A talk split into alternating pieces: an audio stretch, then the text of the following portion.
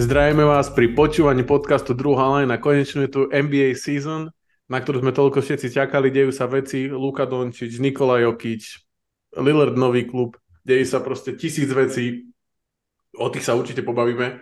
A celú sezónu, ale konečne je to tu kus, ako ty hodnotíš, e, samozrejme je tu super kus a ako hodnotíš kus začiatok sezóny zatiaľ prvý týždeň nesklamal?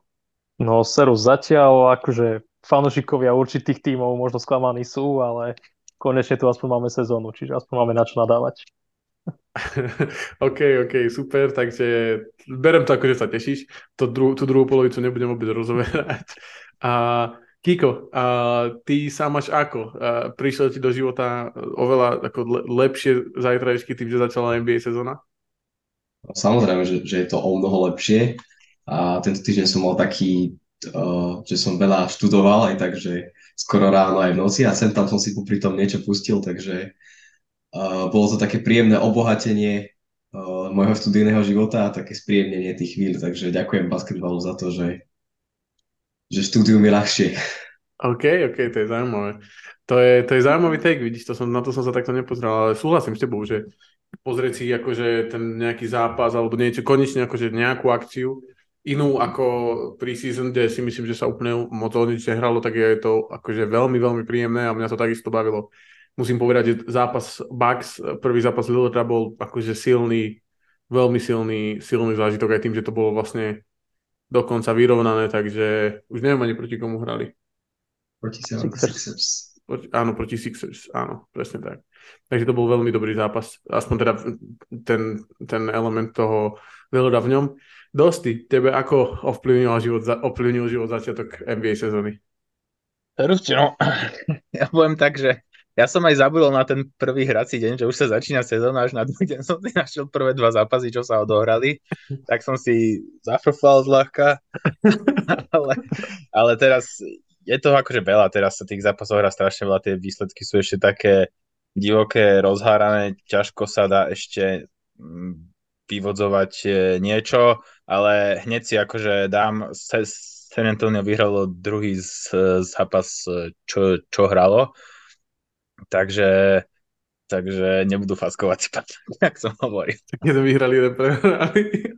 No však hej, ale a ne, neviem, či si chcel dať hot take to, že Wemby mal rovnaké štatistiky vo svojom debute, ako mal Tim Duncan pri svojom debute. To je naozaj akože podľa mňa ako nie som moc akože na čísla, na náhody, ale toto je naozaj extrémna náhoda. Je, je. je treba povedať, že tie čísla neboli nejaké, že ani Duncanové čísla prvého zápasu. Neboli akože super, však akože 15 bodov a pár oných, ale že sú akože rovnaké, hej, na, na, na koeficient rovnaké. Presne tak, presne tak.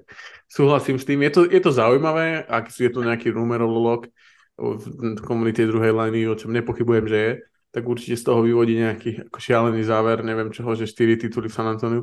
Ale to, že, to, že by neboli fackovací manek, to je podľa mňa silný akože hot take po dvoch zápasoch, z ktorých jeden prehrali. Takže, ale uvidíme, samozrejme, môže to tak byť, nemusí to tak byť. Uvidíme teda, kto bude tým fackovacím fanakom. Zatiaľ to vyzerá šeliak, ale však k tomu sa dostaneme cez podcast. uh, ideme na to, boys, ideme na novinky. Poďme. Parada. Prvá novinka. De'Aaron Fox by mal byť prvý uh, hráč, ktorý bude mať svoju, svoju topanku pod, pod vlastne brandom s názvom Curry. Je to vlastne Stephov brand pod Under Armourom, rovnako ako má vlastne Jordan mal Jordan brand pod Nike, LeBron má pod Nike brand LeBron, tak takisto má Curry uh, svoj brand a a chce vydávať teda pod ním uh, Deorona Foxa. Myslíte si, že Fox je dobrý hráč na pre... lebo často sa hovorí, že akí hráči sú dobrí na to, aby predávali merch alebo teda tenisky. Hovorí sa o tom, že big meni nie a často sú to aj hráči z ma- menších marketov, ako Sacramento určite je, sú síce v Kalifornii, ale sú malý market. Myslíte, že je to dobrý krok začať práve Diaronom Foxom? Kiko, čo si o to myslíš? Ja si myslím, že áno, že on je dostatočne zaujímavý na tie highlighty, na to, proste ako má rýchlosť, hovorí sa, že je najrýchlejší v celej lige na to, ako vie skákať. Je to škoda možno, že práve je v tom Sakramente z hľadiska toho marketingového hľadiska, lebo asi keby takto ťahá, ja neviem, Miami alebo Lakers, tak je inak na obrazovkách a inak uh, tie tenisky možno vníma tá basketbalová komunita, ale, A takto je to podľa mňa veľmi fajn, obzvlášť potom, ako sa Sacramento minulú sezónu vytiahlo. Ukázali sa ako taký fan towards tým, čiže možno aj uh, vďaka tomu im budú ľudia venovať väčšiu pozornosť a tie tenisky dostanú väčšiu príležitosť byť na obrazovkách. Uh-huh, uh-huh, uh-huh. Súhlasím, súhlasím. Kus, ty to ako vidíš? No, podľa mňa akože tiež dobrý krok. Akože máš teraz je tých značiek proste milión 500, čo ti vyrábajú botasky, čiže podľa mňa Fox je akože taký, taký dobrý hráč, čiže okolo ktorého by si možno chcel postaviť budúcnosť tej tvojej značky, lebo Steph akože tiež už nie je najmladší, čiže nepredpokladám, že bude hrať už 10 rokov ešte, čiže Čiže máš takého, že relatívne mladšieho hráča alebo hráča na vrchole kariéry, o ktorého môžeš teda postaviť ten marketing zatiaľ, čiže podľa mňa fajn. No, súhlasím, ak, ak budú vyťahovať takto hráčov z menších marketov, bude to super. O, ďalšia z noviniek, East a West formát sú späť, je späť uh, dosť.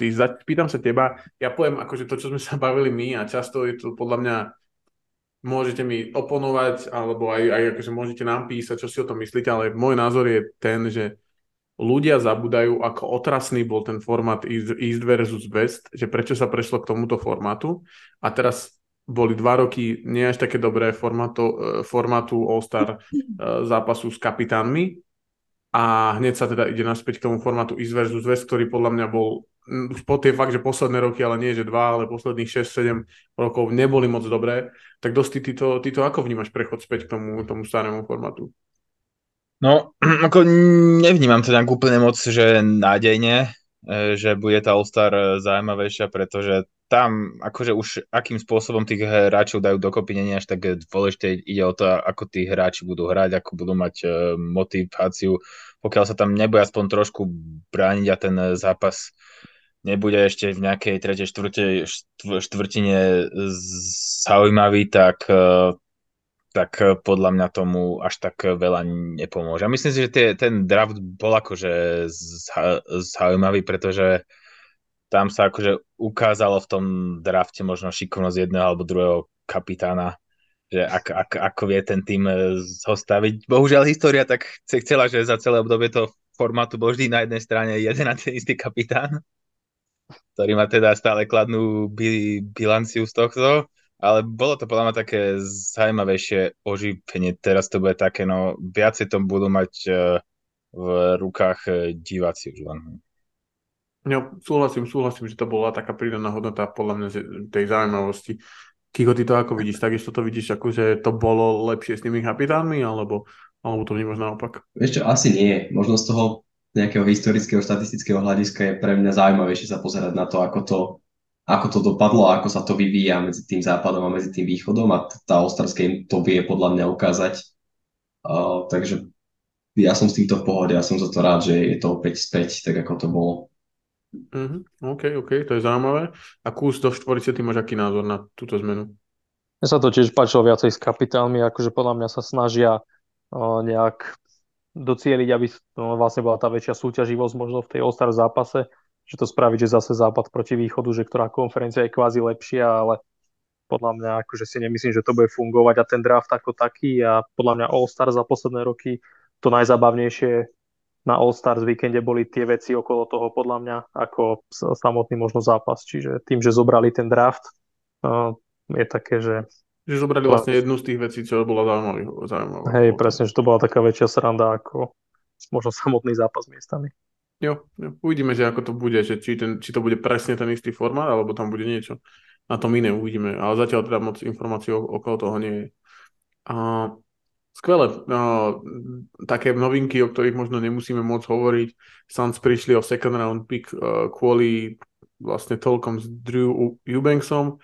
Uvidíme, či sa im to, či sa im to vyplatí. Ja si myslím, že áno. Uh, že asi by draftovali zle, ako poznám Suns, ale nejaký Dragon Bender 2.0. A, a Ish Smith podpísal v druhýkrát už v Hornets. Bohužiaľ, už tam tým, že tam už bol, tak už to nepre, tak stále je na 13 tímoch. To škoda, som myslel, že bude sa snažiť akože rozvíjať tú svoju paletu tých tímov, kde pôsobil. A, a ďalšia novinka bola okolo Jamesa Hardena a to je teda, že prišiel do Philly, ale na, na letisku ho otočili, že nejdeš, nejdeš s nami do Milwaukee a do Toronta. A chceme sa baviť o tom, alebo, alebo, alebo sme sa bavili už o tom veľa o Jamesovi Hardenovi? Akože o Hardenovi sme sa veľa bavili, možno povedať zaujímavé skôr je to, že ak, lebo NBA to začala vyšetrovať, že z akého dôvodu ho nezobrali hrať. A som teda veľmi zvedavý, že čo má Philly akože pripravené, lebo akože z nejakého interného manažerského hľadiska tomu rozumiem, že ho chcú akože vytrestať takého hr, hr, hráča mať momentálne za, za, za trest v týme, ale podľa akože tých najnovších pravidel NBA keď nemôžeš ani load managementovať oficiálne a tak, tak uh, to podľa mňa bude ťažké pre nich uh, obhajiť, že prečo akože si druhú najväčšiu hviezdu týmu nezobrali. Presne tak, Harden je vlastne v tých reguliach, ktoré tam boli, že musíš byť posledné 3 roky All-Star, myslím, alebo All-NBA, tak stále je ako keby za hviezdu, to znamená, že toto je ako keby proti pravidlám. Vlastne nie, tam bolo, že je, nemôžeš obe, nie? že jednu môžeš, jednu nemôžeš. Ak sa nemýlim, tak boli tie pravidlá. Ale problém je ten, že vlastne Harden nehral a bol zdravý. A nehral kvôli tomu, že oni ho nepustili hrať a presne ako to hovoril, že uvidíme, aký bude ten dôvod. Ja rozumiem tomu, že proste ty nemôžeš si kedykoľvek myslieť, prídeš, neprídeš a že proste do, docvaláš na letisko. Tak lebo jak veľká voda, ja tomu rozumiem zo strany Filadelfie.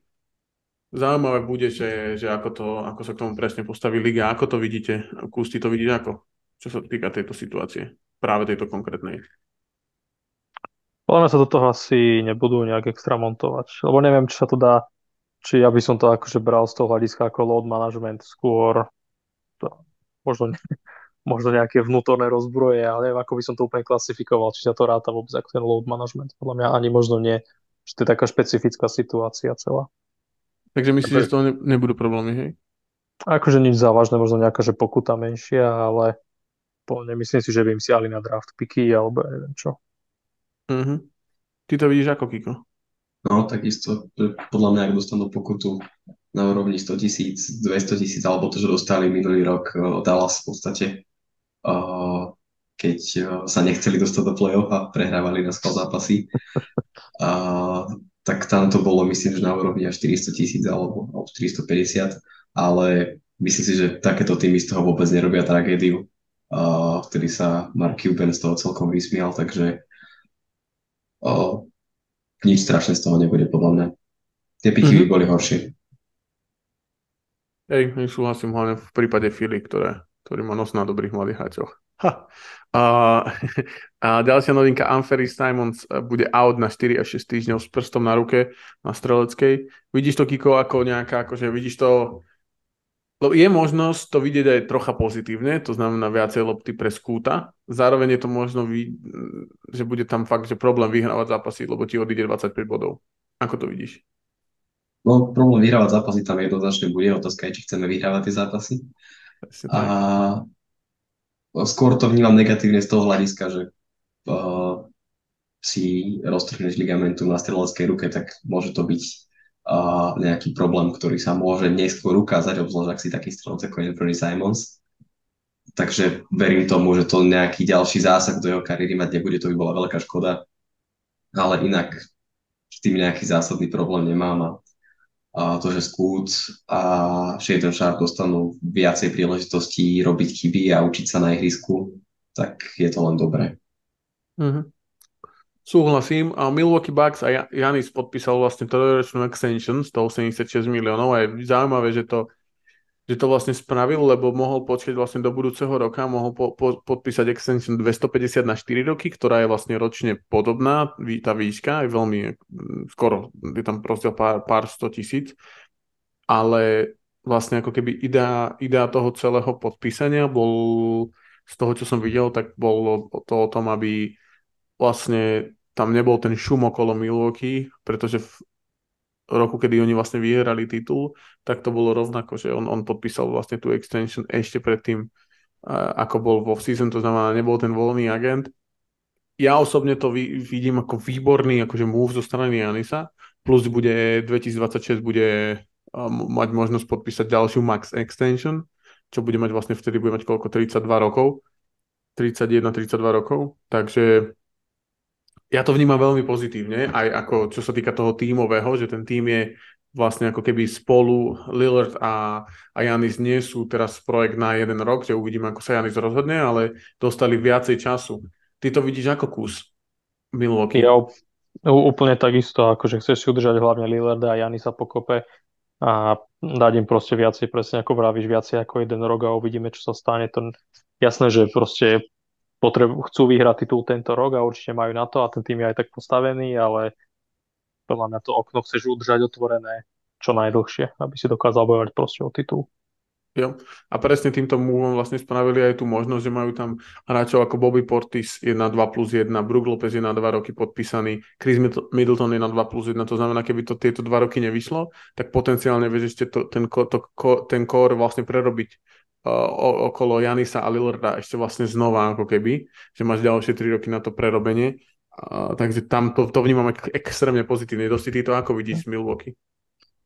Akože z týmového hľadiska je to tiež e, pochopiteľná veľmi akože dobrý ťah, že proste udržujú takú keby istotu v týme a nebude to každé leto o tom, že Janis prestane byť e, trpezlivý a tak. Takže v podstate teraz najbližšie 3 roky byť trpezlivý musí, aj keď, keď sa náhodou niečo nepodarí. Takže z týmového hľadiska určite fajn z marketingového hľadiska, alebo teda Janisovho osobného, keď to asi tak je, jeho akože rozhodnutia vyzerá to tak, že tam tú kariéru chce asi dohrať potom aj. Takže pohode, no.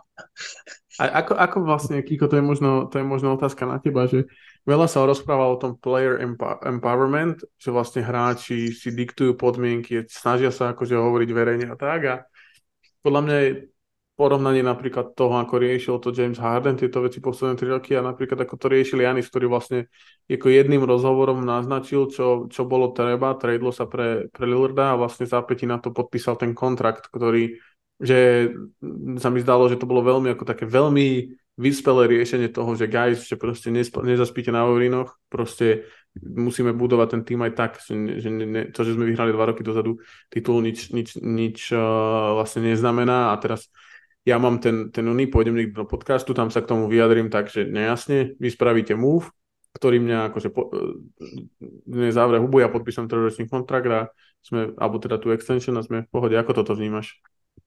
To naozaj veľmi vyspelo. Proste Janis aj tým, ako sa vyjadruje v médiách, tak v podcastoch uh, pôsobí ako naozaj inteligentný človek, ktorý akoby vie, čo chce. A tak ako sa mi páčilo, keď sa vyjadril na konci sezóny o tom, že tá sezóna je neúspech totálny a, a ako to pekne uh, zhodnotil, otočil proti tým novinárom, tak myslím si, že vie komunikovať ako aj s médiami, tak aj s tým týmom a s tým manažmentom a je to na tej úrovni, že, že nediktuje si presne úplne tie podmienky, ale zároveň uh, má kontrolu nad tým, čo sa tam deje a snaží sa aj on, aby ten tým bol čo najlepší. Uh-huh, uh-huh. Chalani, vy to vidíte ako kus? Ešte ty si chcel niečo povedať v tej situácii predtým? Jo, že podľa mňa akože aj také veľké plus okolo toho, že nikto teraz nebude riešiť tie stranice okolo toho, že o, že Janis nepredlžil, to Janis pôjde do Lakers, Janis pôjde do Warriors a Janis pôjde tam a tam hrať a teraz to tak oddialili kvázi a budú mať vlastne taký pokoj od médií väčší. Uh-huh. Uh-huh. Super, takže, takže to hodnotíme všetci kladne. Neprekvapivo si myslím. Uh, Dobre, um, bolo tu kopu, kopu extensions, začnem tou mimo draftu 2020 a to je extension pre Zaka Collinsa, 35, rokov, 35 miliónov na 2 roky. Spurs sú známi tým, že proste radšej dajú tie prachy tým hráčom, ktorí tam už sú. Videli sme mm, extension pre Keldona Johnsona pred pár rokmi. Trey Jones dostal teraz na 2 roky extension 20 miliónov a Takisto Doug McDermott dostal, dostal takú väčšiu extension predtým. Vnímate toto ako nejaký akože game changer pre nich, alebo je to, do, je to dobrý hráč na prvé dva roky k Vembimu? No, vyzerá to tak, že tá Collins bude cečkovať a Wemby bude na, na štvorke hrávať.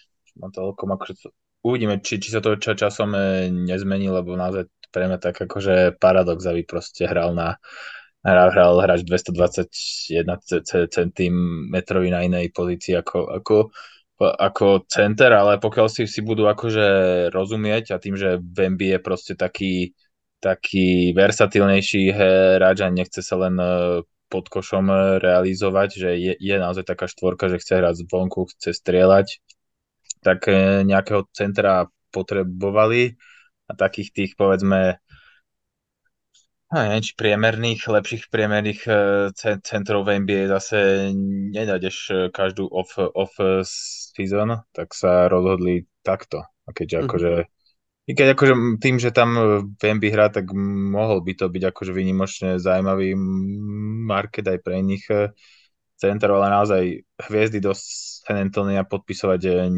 nechodia. Hviezdy sa tam vychovávajú. Posledná hviezda, čo prišiel do San Antonia, keďže veľká bola si Aldrich. Jo, jo, súhlasím. Súhlasím uh, s tým uh, Zákom Collinsom. To, že či hrá v MB na C alebo na PF a koľko má centimetrov je podľa mňa úplne nepodstatné tým, že basketbal už ako nemá pozície, že vidíme gardov postapnúť, hej, Jalen Branson hrá veľa postav napríklad a vidíme centrov ako Jokic. Uh, takže tam, akože to mi skôr ide o to, že čo ako on tomu Vemby mu vlastne poskytuje ako hráč a tam si myslím, že to bol celkom dobrý fit. Kiko, ty ako vnímaš? Lebo ty si akože samozrejme možno trocha uh, staršie ročníky si pamätajú za Conley. A nemusia ani tak staršie ročníky, lebo však on je koľko, 6-7 rokov v lige, ale pamätajú si ho ako veľký super talent v Portlande, ktorý mal problémy so zraneniami. Ako, ho, ako vnímaš vlastne jeho ako keby druhú časť kariéry v, uh, v San Antoniu? Je dôležité, že ukázal tú sezónu, že sa uh, vie udržať zdravý že odohral väčšinu tej sezóny a že vie poskytovať to, čo sa od neho očakáva. Čiže kvalitná obrana, na rozdiel od toho Vembaniamu, keď sa bavíme, že kto je PF, kto je C, kde si myslím, že je to nepodstatné, ale on zase je ťažší hráč a, a vie možno z pozície tej obrany, tých takých tých tradičných centrov, ktorí sa tlačia uh, jedna na jedna pod košom, uh, ako možno tí typu Embiid, Sabonis a neviem kto, tak uh, bude ich brániť pravdepodobne lepšie, takže z tohto hľadiska je to dôležité. A okrem toho je to dobrý trojkový strelec, čiže otvorí to ihrisko pre toho Vembaniamu, keď bude chcieť hrať z podkoša, ale zároveň aj keď bude chcieť možno tvoriť hru, takže uh, z tohto hľadiska je to podľa mňa ideálny typ hráča na začiatok jeho kariéry. Mm-hmm. Súhlasím. OK, no a čo sa týka tých ďalších uh, vlastne podpisov, respektíve extensions, tak tie sa už všetky týkali draftu 2020. A, a ja mám takú akože, chcem, aby ste mi na to odpovedali. Ale v tom zmysle, že ako to vy vnímate, že, alebo ako by ste to vysvetlili poslucháčovi druhej lajny? Ako by ste to komukoľvek vysvetlili, že čo sa, prečo to tak je, ako to je? A pýtam sa hlavne konkrétne na to, že Josh Green dostal 41 miliónov na 3 roky extension, Jaden McDaniels dostal 136 na 5 rokov, Aaron Neesmith dostal 33 na 3, Avdia dostal 55 na 4 a týmto ukončíme zatiaľ. Potom tam bol teda Okonku a Cole Anthony, ale tým, týchto štyroch konkrétne chcem, chcem vlastne s vami prebrať takže možno viac. A hlavne kvôli tomu, že je tam ako keby rozdiel medzi tým ročným platom Avdiu, Nesmita a Joša Greena je zanedbateľný, je to veľmi podobná suma na rok. A, a Jaden McDaniel zostal vlastne ako keby dvojnásobok od nich všetkých, čo sa týka toho, toho ročného no, platu. A keby si to niekto, kto nesleduje až tak basketbal ako my možno, a možno ho tak neanalizuje ako my, a keby si pozrel proste basketball reference a pozrie sa, že všetci majú od 10 do 12 bodov, všetci majú od 30 do 40% za 3 body, majú 5-6 doskokov, všetci zhruba, niekto má viacej asistencií, niekto má viacej doskokov, ale vlastne všetci vyzerajú na papieri ako podobný hráč. A jak je možné, že jeden z nich štyroch dostane dvakrát toľko peňazí? Ako by ste to a kľudne môžeš, môžete začať akokoľvek, ja len ako, že ja mám samozrejme tú teóriu, viem prečo to je, aj tomu rozumiem, ale ako by ste to vysvetlili niekomu, že sú tu štyria krídelníci, ktorí hrajú prakticky všetci rovnakú pozíciu, hrajú trojku, štvorku, záleží na tom, na tom systéme, štyria krídelníci z rovnakého draftu, ktorí majú veľmi podobné čísla, že ten rozdiel číselný medzi nimi je malý, ale každý dostal alebo traja dostali veľmi podobnú sumu a jeden dostal dvojnásobok, že čím to je. Kľudne sa chopte toho ktokoľvek, ale toto by som chcel tak možno rozobrať viac, aj aby sme možno niektorým posluchačom, ktorí do toho až tak nevidia, ukázali, že, že to nie je o tých číslach, ale že o čom to je, prečo to tak je. A tam je niekoľko faktorov samozrejme. No, za mňa Jaden McDaniels je taký ultra super roleplayer, taký niečo, potenciál byť hráčom takého typu, ako je Draymond Green, alebo možno Uh, Michael Bridges je dobrý príklad. Uh, veľmi niečo podobné v ňom vidím. Zlepšuje sa od sezóny po sezónu. A tá jeho efektivita rastie, je výborný obranca, je jedna z príčin, prečo Minnesota v priebehu sezóny z jednej z tých horších obran vyrástla k tým lepším, tým ako sa on zlepšil. A má podľa mňa veľký efekt na to, ako ten tým hrá a, a to, ako ukazuje, že sa sezónu o sezóny zlepšuje, a tak je tam podľa mňa ten prísľub do budúcnosti, že teraz to vyzerá ako možno nejaké preplatenie, ale v tej budúcnosti tá platnosť toho hráča uh, tam skrátka bude a, a ak predpokladajú, že sa bude stále naďalej takto zlepšovať, tak uh, sa tým peniazom dorovná. Mhm, to znamená, že potenciál a obrana, hej, to sú také, to boli také dve veci, ktoré si vypichol ty, že preto Jaden McDaniels dostal, dostal viacej peniazy. Ak by som to tak zhrnul, samozrejme nechcem akože ti vkladať slova do úz, ale v podstate áno, a možno ešte to, že sa uh, že mi to príde ako ten typ hráča, ktorý sa hodí do každého systému. Možno porovnaní s tými ostatnými. Uh-huh. Uh-huh. Ja, borci.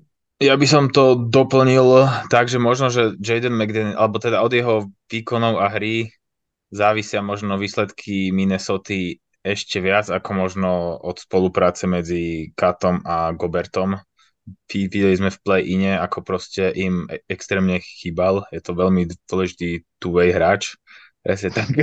Už druhá vec, inak, ale ako toto je možno trošku paradox, že urobíš len takú sprostosť, že si proste od nervov zlomíš dlaň, chýbaš potom týmu, ale tým ti proste aj tak, aj tak ti dá proste takúto extension, to je možno trošku paradox, ale každopádne naozaj Minnesota si pochopila hlavne v poslednej sezóne, keď im proste medzi tým Katom a Kobertom to jednak neúplne dobre funguje, jednak majú toho spolu málo odohraného, keďže Kad viacej hrá ako nehrá, tak eh, si uvedomili, že OK, ide to aj bez toho, aby sme to stávali okolo nich dvoch a práve jedným z tých hráčov, alebo jeden možno z dvoch, ktorých so v Minnesote to vie akože zobrať do, do svojich rúk, či už offense alebo defense Jaden McDaniels. Naozaj mm. Je, je to taký ten typ eh, hráča, ktorý je v sú, súčasnosti veľmi cenený, univerzál a ešte je jedna vec, čo som chcel možno povedať k tomu sú tie,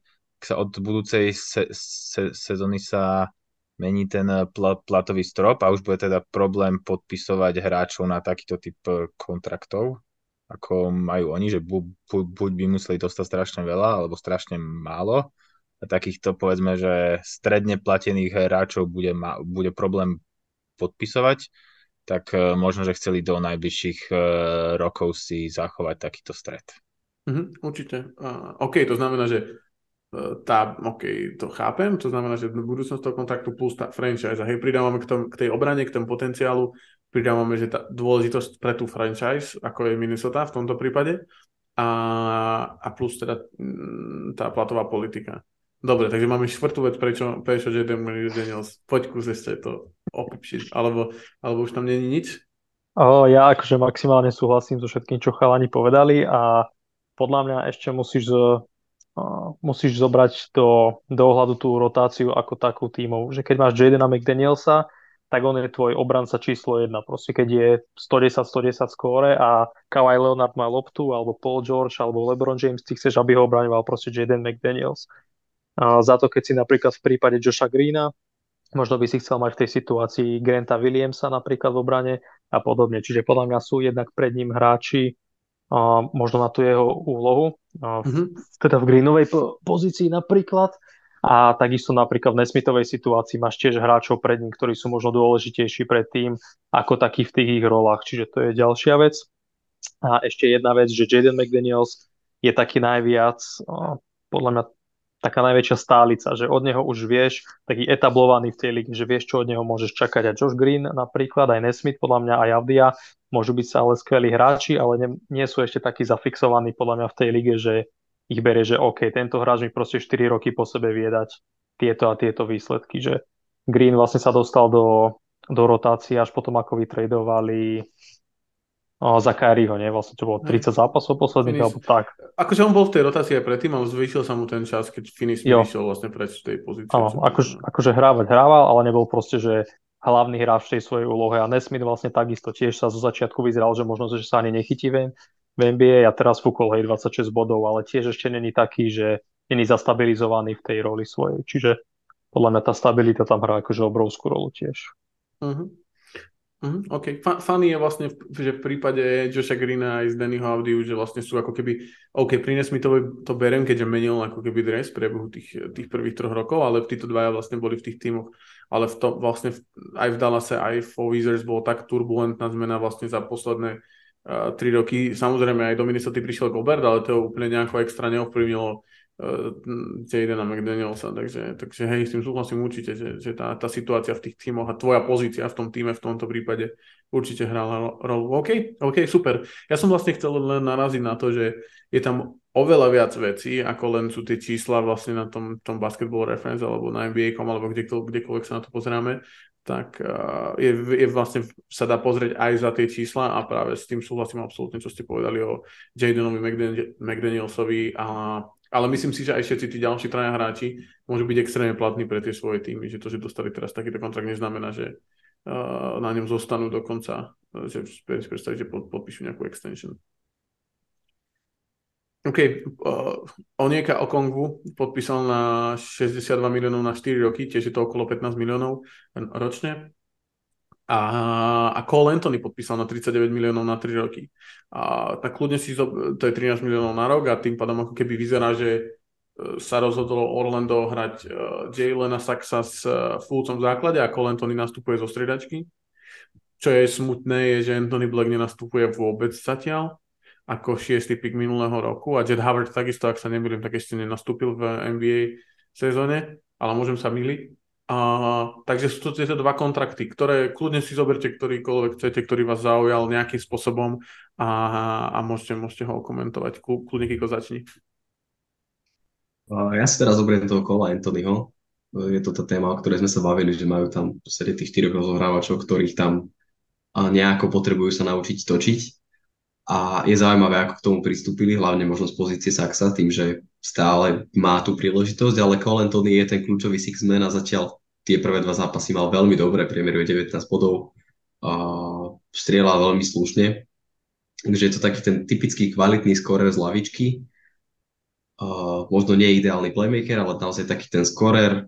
Možno by som ho prirovnal k Jordanovi Clarksonovi, uh, že v takej nejakej tej roli a Orlando vyzerá naozaj tým, ako možno stavia tú rotáciu, že už sa skončili tie časy, že ideme nejako developmentovať mladých hráčov, ale a ideme sa šplhať tabulkou a ideme už naozaj na tie výsledky, čo vlastne ukazuje aj tá rotácia, aj to predlženie tej zmluvy uh, pre Anthonyho. No a mrzí ma to z hľadiska Anthonyho Blacka, ale už možno uh, nevybral si možno správne obdobie pre Orlando, keď Orlando už rastie a už nie je ten typický rebuildujúci tým a Anthony Black ako typický rozohrávač by potreboval uh, možno takúto pozíciu Kyliana Hayesa pred troch rokov, že dostane loptu a, a môže robiť chyb koľko chce a, a verím tomu, že on by bol možno aj ten, čo by sa pri tom zlepšil na rozdiel od Hayesa.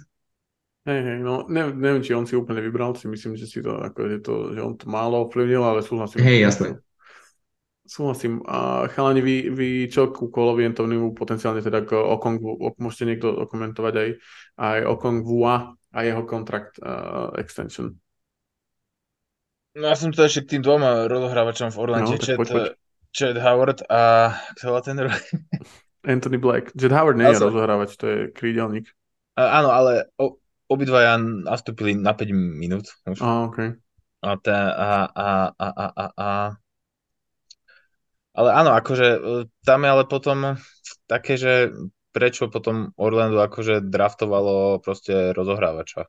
Alebo proste takýchto proste hráčov z perimetra, keď, e, keď proste ich tam už e, mali kopec, takže to je podľa mňa akože z hľadiska manažmentu také akože menej pochopiteľné, ale možno, že chcú to nechať ako keby odstať možno prvú štvrtinu se, sezóny a budú sa snažiť eh, hľadať tú ideálnu rotáciu tých eh, gardov a v, v trade deadline možno nejakého jedného, dvoch eh, napakujú do nejakého packageu pre nejaký tým, ktorý, ktorý rozohrávku nemá, napríklad taký Phoenix Suns nemá rozohrávku, ale zase si nemyslím, že by, to som iba povedal, že, ako príklad viem, že akože Phoenix asi si nebude brať nováčikov rozhrávačov ako kandidát eh, na titul, ale, ale taký, taký nejaký tým, ktorý proste potrebuje uh,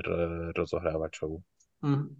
Áno, Kiko, jasné. Pretože ja si uh, ešte myslím, že oni toho rozhrávača stále nenašli, že teraz majú akoby takú nejakú tu, že, že dobre, budeme to skúšať s týmto a budeme hrať s týmto, ale že keď príde nejaká dobrá príležitosť, čo už ukázali v prípade Damiena Lillarda, že bol tam nejaký ten záujem z ich strany, že skladali nejaký package, hej, neboli možno až taký horúci kandidát, ale že minimálne nejaký ten záujem tam bol, tak možno v budúcnosti, keď sa ukáže nejaká takáto príležitosť, tak pri dvoch z tých rozhrávačov si povedia, že dobre, že rozlúčime sa, pridajú tam možno nejaký pík nejakého ďalšieho hráča a donesú si toho franchise point guarda, keď sa im ho nepodarilo draftovať.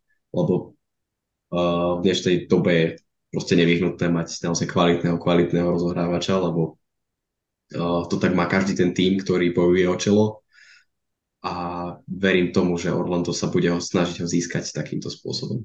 Ja iba, že napríklad uh, Phoenix práve zrovna toho kvalitného rozohrávača typického nemá. Tam to bude na Bukerovi či to, či to udrží, alebo, alebo nie. No. Hej, to je pravda, ale súhlasím s Kikom, že, že viem si predstaviť, že sa akože že vedia, že OK, že dajme tomu, aktuálne to vyzerá tak, že Paulo a Franz Wagner sú untouchable.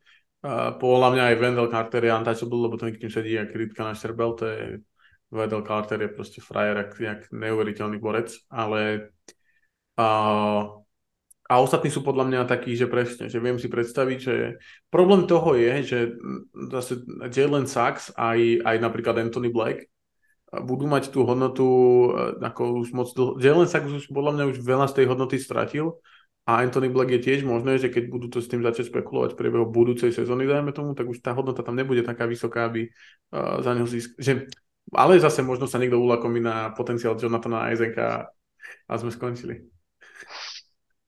Ty to vidíš ako kus? Ja to vidím presne tak, akože čo sa týka kole, teda celého Magic, podľa mňa akože v Sax není budúcnosť pre nich, preto draftovali Blacka. A podľa mňa Sax akože bude na ceste preč alebo na ceste do, na lavičku. O, akože toľko iba k nemu.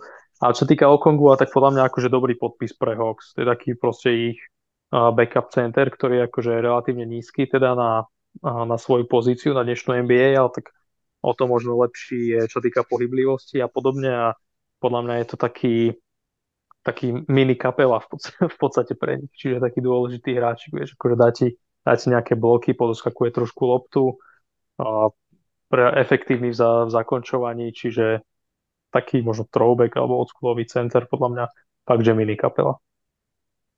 No keď sme pri mini kapelovi, uh, Uh, skôr mini Bama Debajo by som povedal ja. Že on má taký, ale to je jedno, to je, že môžeme doťahovať, že uh, koho. Uh, keď sme pri tom kapelovi, tak vlastne prejdeme na poslednú novinku, zároveň aj na prvý tým, ktorý mal vlastne dostý a pripravený a, a je to z okolností Memphis Grizzlies, kde sa zranil vlastne, alebo zranil, respektíve vyšla tá novinka, že, že, že Steven Adams vlastne sa asi tak úplne nedoliečovalo sa to, ako si predpo, ako predpokladala a bude celú sezónu teda vynechať kvôli tomu, že bude musieť ísť na operáciu. No a v Memphise uh, sa uh, je problém s tou rotáciou podkošovou. Bolo to úplne vidno v tom prvom zápase s Pelicans, kedy boli preskakaní totálnym, totálnym, totálnym spôsobom a, a tým, že Brandon Clark vlastne sa stále rehabilituje z toho minuloročného zranenia, Steven Adams je out, tak prakticky Xavier Tillman je, ja mám akože Xaviera Tillmana rád, ale neviem, či to je úplne kaliber na, do základu. A teraz vlastne sú tam také ako keby niektoré roviny, ktoré by som chcel možno rozobrať. Sú tam nejaké veci ohľadom krídelníkov, o ktorých aj dosť by teda chcel hovoriť, tak na to som tiež zvedavý. Ale myslím, že tam to bude vlastne o tom, že nemajú trojku, čo sme sa bavili vlastne celý, celú season, že tam tak majú trojku, ale, ale tak postavili tam slabú trojku zatiaľ. No. Aj, a vy ste uh, hovorili, že Desmond Bay bude hrať eh, na, na trojke a zatiaľ to šu, šutí z tej dvojky ako jediný tam. A, áno, ale my sme to mysleli, že keď bude aj Morand, aj, aj Smart, že tedy, že... Uh, No a, ale prepač kus, ešte ti do toho skočím, položím potažku, potom sa môžeme okolo toho. Vlastne hovorí sa o tom, že Memphis teda je ako keby blízko k tomu, aby spravil nejaký krok, pretože potrebujú tú sezónu. Kiko to vlastne výborne naznačil minulý týždeň, že už nemajú, alebo teda, že on im už nedáva čas na prekvapenie, že potrebujú tú sezónu. No a hovorí sa o niektorých menách, teda podpísali by sme Biamba, ale to si myslím, že to je iba taká propagačná. E, ešte neviem, či ho podpísali, alebo len to plánujú. Plánujú. Iba plánujú. Iba plánujú, ale to si myslím, že nakoniec to podstatné je, že hovorí sa o, práve preto som vlastne pri tom o Kongwu uh, Ovi, že hovorí sa o tom, že Memphis by mal spraviť ten krok, lebo potrebujú proste centra na túto sezónu. Potrebujú ho. A teraz je dôležité, že kam sa rozbehnú. Jedna možnosť je Clint Capela, o ktorom sa hovorí, a, lebo vlastne to, čo Steven Adams robí, ešte aby som to doplnil, tak to, čo Steven Adams robí, je essential preto, ako Memphis hrá. Kusto tu už hovorí proste dva roky, alebo koľko tam je Steven Adams, že to, čo on robí na ihrisku, tak je veľmi dôležité pre tú hru Memphisu. A dovolím si povedať, že je dôležitejší ako Jaren možno, alebo, alebo ako Jav, úplne u, kvôli tomu, že ako oni hrajú. A teraz hovorí sa o Kapelovi, a hovorí sa o Robertovi Williamsovi z Portlandu, že by to mohlo byť možno zaujímavé. Hovorí sa o Jaretovi Elenovi, ak by to napríklad nešlo v Clevelande. A potom sa hovorí o takých možnostiach takých lacnejších, ako je napríklad Daniel Gafford, uh, Daniel, Daniel Tice z Indiany a Isaiah Hartenstein uh, z Knicks. To sú také mená, o ktorých sa hovorí, že by mohli, ako čiasto, že Memphis sa pokúsi uh, ich dostať do týmu. A teraz voľná debata absolútne ale môžeš kus začať ty, lebo už si sa nadýchoval, že ako to ty vidíš, ako to ty vidíš ako fanúšik Memphisu, ako človek, čo to sleduje, najviac sleduješ nás, z nás Memphis a tak ma to zaujíma extrémne. Jo, akože ja som iba chcel doplniť, že ešte aj Santi Aldam asi vyvrtol členok, čiže to už sme úplne veríti proste, že tam, tam už nemá nikto striedať proste pod košom. Uh, jo, no, ale asi tak. Podľa mňa, ja čo to tak sledujem, tak v, Dwight Howard a Demarcus Cousins boli spájani s Memphisom a to keď čítam, tak si chcem proste vystreliť hlavu, lebo absolútne proste nechápem, že na čo. Že... Ja zase Cousins podľa mňa by až taký zlý, akože bezvýznamný nebol. Bol úplne bol, bezvýznamný. Bol, Oni potrebujú bol. iného centra ako Kaznca. Jo, pro, a proste už není rok 2010, že títo hráči nám už akože ne, veľmi, veľmi nepomôžu nám v aktuálnej situácii. My potrebujeme proste niekoho čerstvého, niekoho dobrého a niekoho podľa mňa, kto má históriu toho, že dokáže byť aspoň relatívne zdravý, hej, čiže napríklad ja neviem, Detroit má veľa centrov, hej, a tam sa spája, čo ja viem, Durena si podľa mňa nebudú chcieť nechať pustiť, ale máš tam Weissmana, Stewarta, Stewart, to by bol podľa mňa ideál pre nás. A je tam Bagley, ale Bagley tiež proste má históriu zranení to, toho, takže neviem, či by som do neho úplne chcel ísť. Robert Williams, to isto, proste je to hráč, ktorý by si tam brutálne sadol, ale odkedy si odpadil ten meniskus v playoff v Bostone, tak, tak proste to tiež není úplne že ideál a podobne. Čiže podľa mňa treba tradovať aj to, že Bismarck Biombo vlastne teraz plánuje podpísať s Memphisom, tak to je síce pekné, ale tiež proste neviem, akože ja od neho neočakávam viac ako 10-15 minút, hej, čiže... Mm-hmm. Už povieš viac ako 10 bodov od neho On môže byť backup akože Xavierovi Tillmanovi, Tillman je oveľa viac akože ready na aktuálnu jo. a stále nie je center, akože starting center. Jo, akože ja by som Isaac Stewart je za mňa číslo jedna hráč, ktorého by som tam chcel vidieť aktuálne a tým, že má Detroit proste taký pretlak na podkoši, tak možno, že by sa to dalo nejak no, nejak získať, ale hej, no trpíme, akože proste keď začneš sezónu s tým, že tvoj najlepší hráč je suspendovaný 25 zápasov, tvoj na backup rozohrávať, že je vytredovaný vlastne preč, tvoj backup center si roztrhne achilovku a Steven Adams, ktorý vyzeral, že bude ready, nakoniec skončil proste out na celú sezónu a akože ťažká sezóna, proste Rose, už tam a mali sme proste neviem, nadšenie bolo okolo Derricka Rosa, hej, že proste Derrick Rose sa vracia naspäť do Memphisu, ale proste to tiež nie sú hráči, ktorí ti budú ten tým akože ťahať. To sú proste hráči na, na podporu keď proste za tvoje hviezdy budú chcieť ísť vydýchať a chudák Desmond Bain proste tam nevystrieľa celý zápas. Že bohužiaľ. Uh, no, no áno, súhlasím. A teraz vlastne druhá časť tej otázky je, že tak dobre, takže najmladší, alebo teda najväčší aktuálne draftovaný G.D. Jackson, zatiaľ ešte nehral teda, ale on je ako keby štvorka. Uh, z tých mláďasov je tam Kenneth Lofton, tvoj obľúbený, Mm-hmm. Konečne možno dostane hra... Nehrateľný v obrane absolútne. Čiže... No, ale keď bol v Gili a mal 30 minút, tak si bol frajer, čo? Ale keď už, akože, keď už, je, keď už sa to zužuje na tej onej, tak už si nie je taký spokojný. Tak ale Kenny Lofton nie je frajer, keď vyhrávaš o 20 bodov 2 minúty pred koncom zápasu, vieš, že hodíš mu loptu na postav, ale proste keď hráč, ktorý váži 140 kg a príde ti na ďalšiu sezónu a ešte pribere, tak akože čo si mal o tom mysleť proste. Priberal ešte v lete? Hej. Ja som akože kúkal, akože vyzeral, že je rovnaký, ale pokiaľ ešte pribral, tak, tak to nie. Bolo, že uh, 300 libier, neviem koľko je to kilo, radšej to ani nechcem vedieť, ale proste, to je proste NFL lineman, úplne, úplne proste, že a najvtipnejšie na ňom je, že on vlastne má 201 cm, že on není nejaký, že by bol akože veľký, že vysoký typek. Že on je fakt, no. že Zion. Akože on je proste, že brutálne šikovný, že keď mu dáš loptu, loptu v útoku, ale proste toho hráča obehneš trikrát v dvojtakte.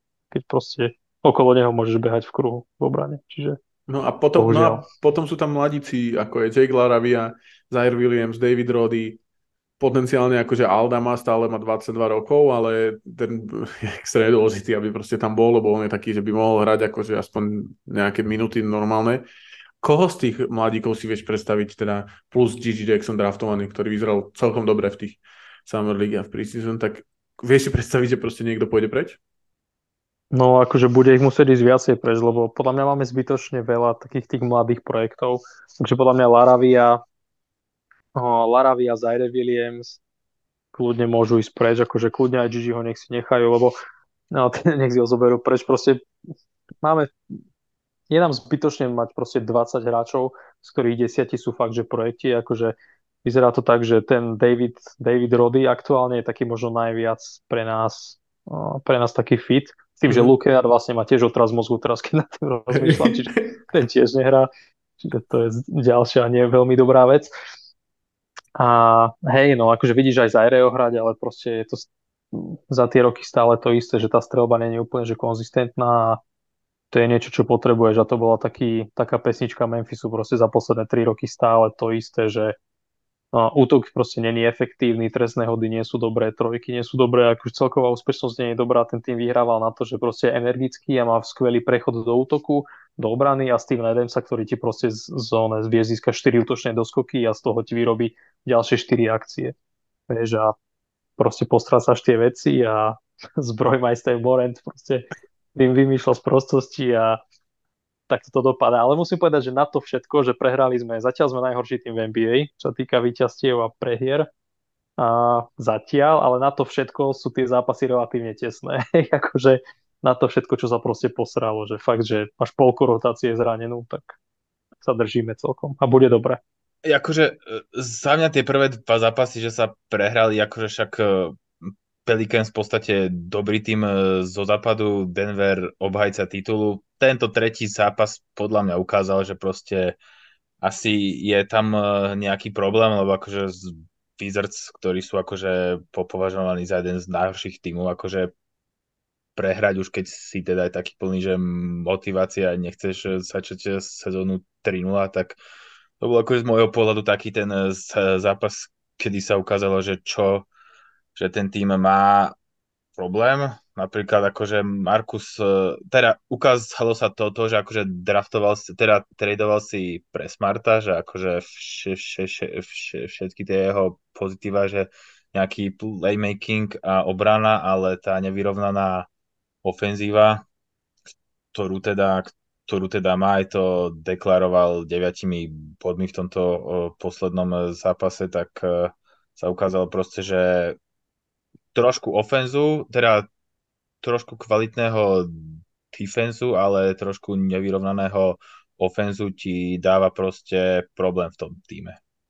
Proste to, to, to, to, taký, že nevieš tam proste uchopiť takú nejakú stabilnú, silnú stránku, cez ktorú by si ten zápas eh, vedel eh, vyhrať. To, čo sa týka Jerena, on je, tu sa teda dostane možno k tomu, že aký rozdiel medzi C a PF, že, že, to nie je až tak úplne jedno. To, že ke, keby bol Jeren akože čo zač, tak by proste ho, uh, tak by vedel hrať na C a, a zobrali by tam, alebo proste snažili by sa tú rotáciu nejak tak postaviť, že nehra nejaký krídelník na, na štvorke. Ale ty, ty, ty, tým, že proste Jeren na tom C nehráva, ani teda asi ho tam nebudú hrať na majstrovstvách, to úplne deklaroval, že proste na to C úplne nemá, tak ani nemáš tam ale nikoho postaviť na tú na, na to SF a PF, takého proste schopnejšieho vyššie, lebo máš proste pomerne veľa nízkych e, kardov, alebo teda nižších e, krídelníkov. Takže tiež tam začína byť taká problém výška sila to v tom týme. I keď je to akože trošku pa- paradox, že tam máš proste takého si- silného her- her- hráča ako je Jaren na týchto pozíciách. Uh-huh.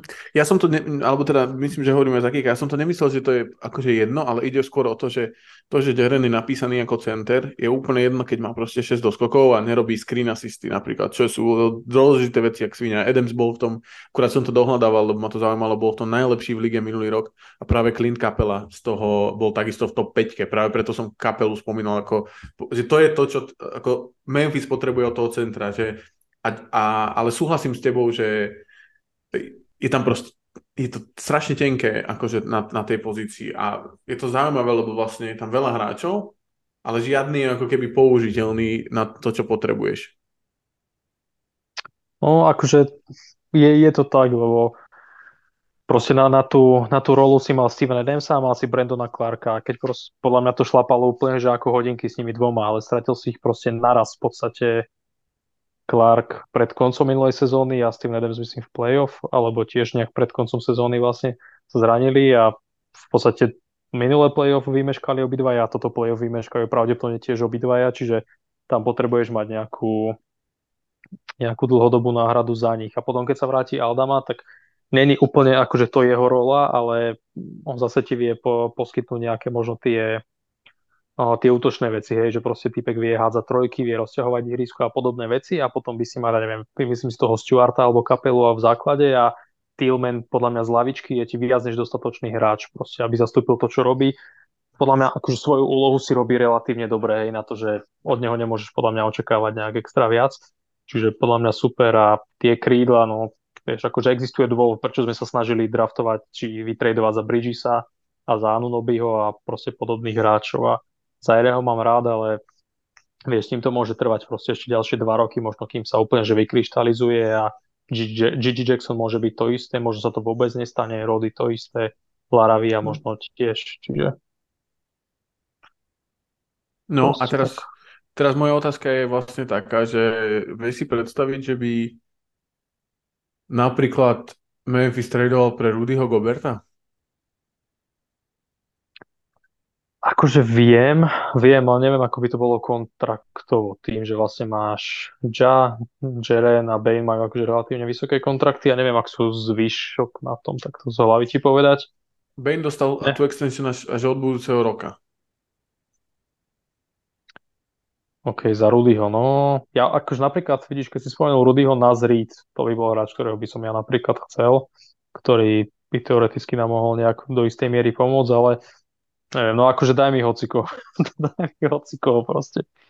Ale nech niekto príde pomôcť. No aktuálne Nazrid je nevytriedovateľný tým, že uh, predložoval zmluvu, Hej. takže až do januára, ale uh, podľa mňa je to ťažké robiť tieto trady z, z toho hľadiska Memphisu uh, aj preto, lebo ja tam nevidím žiaden ten asset, žiadnu, žiadnu tú hodnotu na strane Memphisu, že vedia ponúknuť piky, s tým som OK, ale potom je tam veľa týchto mladých hráčov, ktorí mi neukázali nič z toho potenciálu, možno s ktorým prichádzali do ligy a, a ako ten tím, a, ktorý má obetovať svojho nejakého kvalitného roleplayera, očakávam práve nejakého, nejakého mladého hráča, jedného, dvoch, ktorí majú nejaký ten potenciál a, a nejakú tú stabilitu a, mi do budúcnosti donesú. A pri týchto hráčoch si úplne o tom nie som istý. Neviem, či vieš či hráči ako, uh, ako Rody, ako Lofton, uh, Zaire Williams, či vôbec v budúcnosti budú súčasťou nejakých tých rotácií v tých lepších tímoch, takže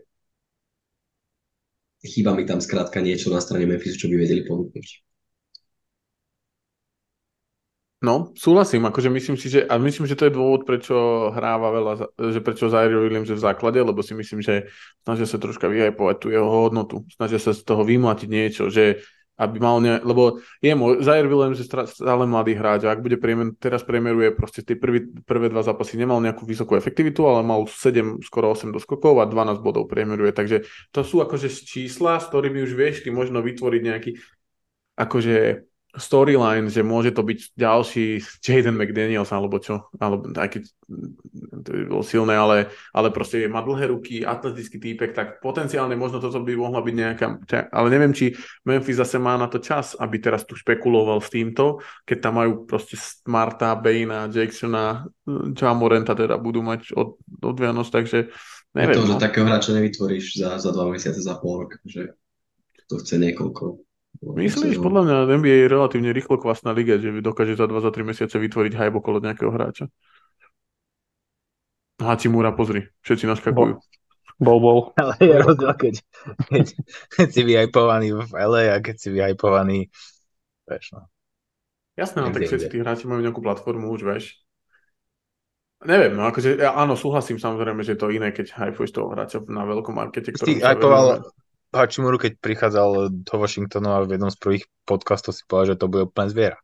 Ja, no, ja som, pozor, ja mám zase oko, vieš, poznám, som vedel, že 4 roky na to príde prelomová playoff v úplne v inom týme.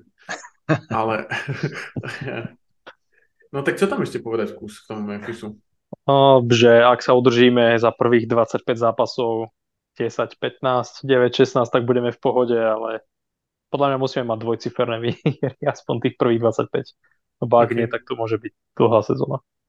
No, no, no, no. A myslíš si, že akože, lebo a ešte posledná vec vlastne k tomu, myslíš si, že nejaký príchod Jamorenta rieši nejakú tú situáciu, lebo podľa za mňa vôbec, akože nie, že sa, bavíme sa vlastne o tom úplne mimo Jamora, že Ja samozrejme hype toto, toto, toto, ale vlastne nerieši to vôbec tú situáciu.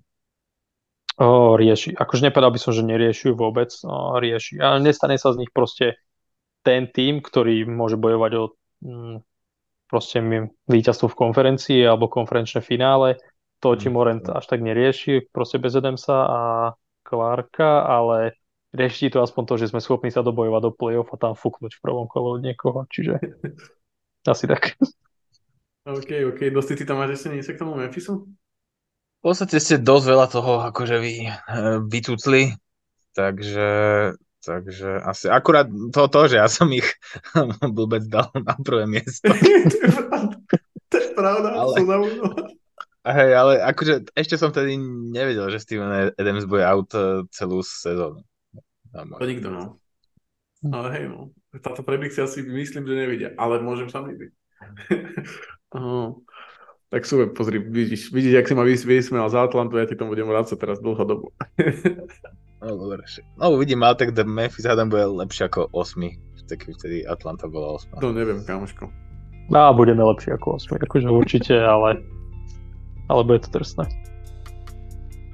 Práve ste dopočúvali časť NBA podcastu, ktorá je bezplatná na Spotify. Ak chcete počuť aj poslednú časť, respektíve poslednú tretinu, choďte na herohero.co lomeno druhá lajna, kde nájdete posledné tretiny podcastov, nájdete tam špeciálne podcasty Layup Line, ktoré sa týkajú jednej nejakej témy a ohľadom NBA a. Takisto nájdete aj raz mesačne špeciálny podcast Game Time, takže ďakujem vám veľmi pekne, že nás podporujete na Hero Hero a majte ešte krásny deň. Čaute, čaute, čaute.